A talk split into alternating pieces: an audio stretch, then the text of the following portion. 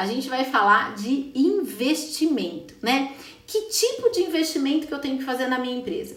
O primeiro é capacitação.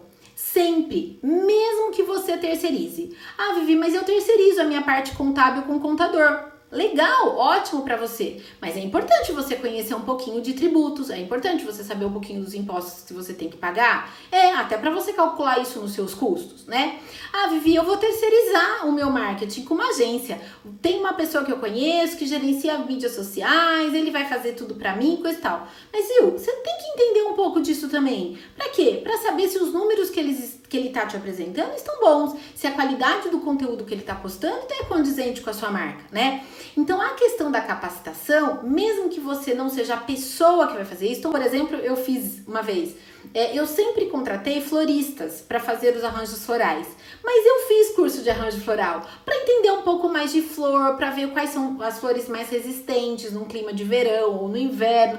Eu fui entender melhor, até para que quando eu fosse conversar com o florista, ele não me achasse uma totalmente leiga, para eu conseguisse trocar uma ideia com ele, entende? Então, assim, a capacitação, gente, ela nunca é demais, né? Então, você tem sim que colocar uma, uma parte do seu investimento aí em capacitação. Aqui na empresa, a gente faz parte de N comunidades de marketing digital, de empreendedorismo e coisa e tal, e a gente tem uma verba mensal para participar de eventos, para comprar cursos e tudo mais. Então eu recomendo muito que vocês tenham essa, esse forte investimento em capacitação. Mas e o investimento em insumo, em ferramenta, na batedeira importada, na silhuete de última geração? Vivi, a minha mesa laqueada e o meu trio com painel redondo. Vivi, quando é que isso vai chegar? Quando que eu vou poder ir numa feira e comprar um monte? Porque, gente, vamos combinar, né? Decora... É, profissional de festa feliz é profissional de festa numa feira.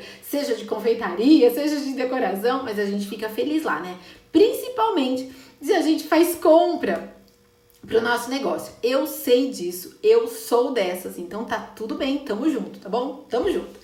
Mas o que, que é importante? Se você tá no início, tem muita gente que tá acompanhando essas aulas que ainda não entrou no mercado de festas. Então, gente, para vocês, nesse momento, não compre nada, nem de peça, nem de insumo, nem de ferramenta, nada, tá? Porque você tem que primeiro vender você tem que primeiro sentir o mercado, você tem que, você tem que colocar o na água. Não vai mergulhar em mar aberto de cara, sabe? Porque sair investindo dinheiro que você não tem em peça, em insumo e coisa e tal, né? Eu falo, porque ainda quando você investe em conhecimento, aquele conhecimento você até usa em outras coisas, né?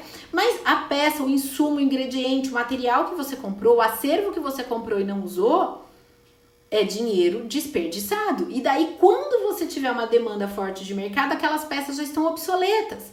Então, para, não vai ficar investindo em peça agora. Alugue tudo. Ah, mas vi na minha região não tem. Tenta ver numa cidade vizinha. Tem uma decoradora aqui que trabalha aqui na região, ela vem para Sorocaba alugar as peças dela, né? E aos poucos, com um bom fluxo de caixa, ela está conseguindo comprar as peças dela e está comprando de acordo com a demanda e de acordo com aquelas peças que proporcionam maior giro para ela. Então, vai investir? Claro que vai.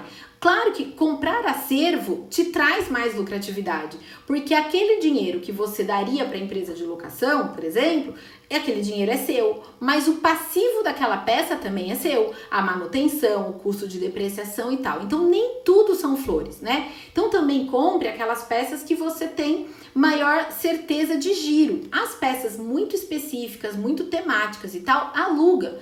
Para a empresa de locação ter aquilo, para ela é muito bom, porque ela vai alugar para você e para outras profissionais.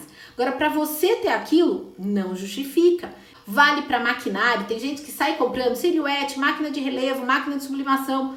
Gente, para, não compra agora. Vai comprar quando tiver demanda para isso, tá? Tô ensinando vocês a empreenderem e terem um crescimento orgânico no seu negócio de festas.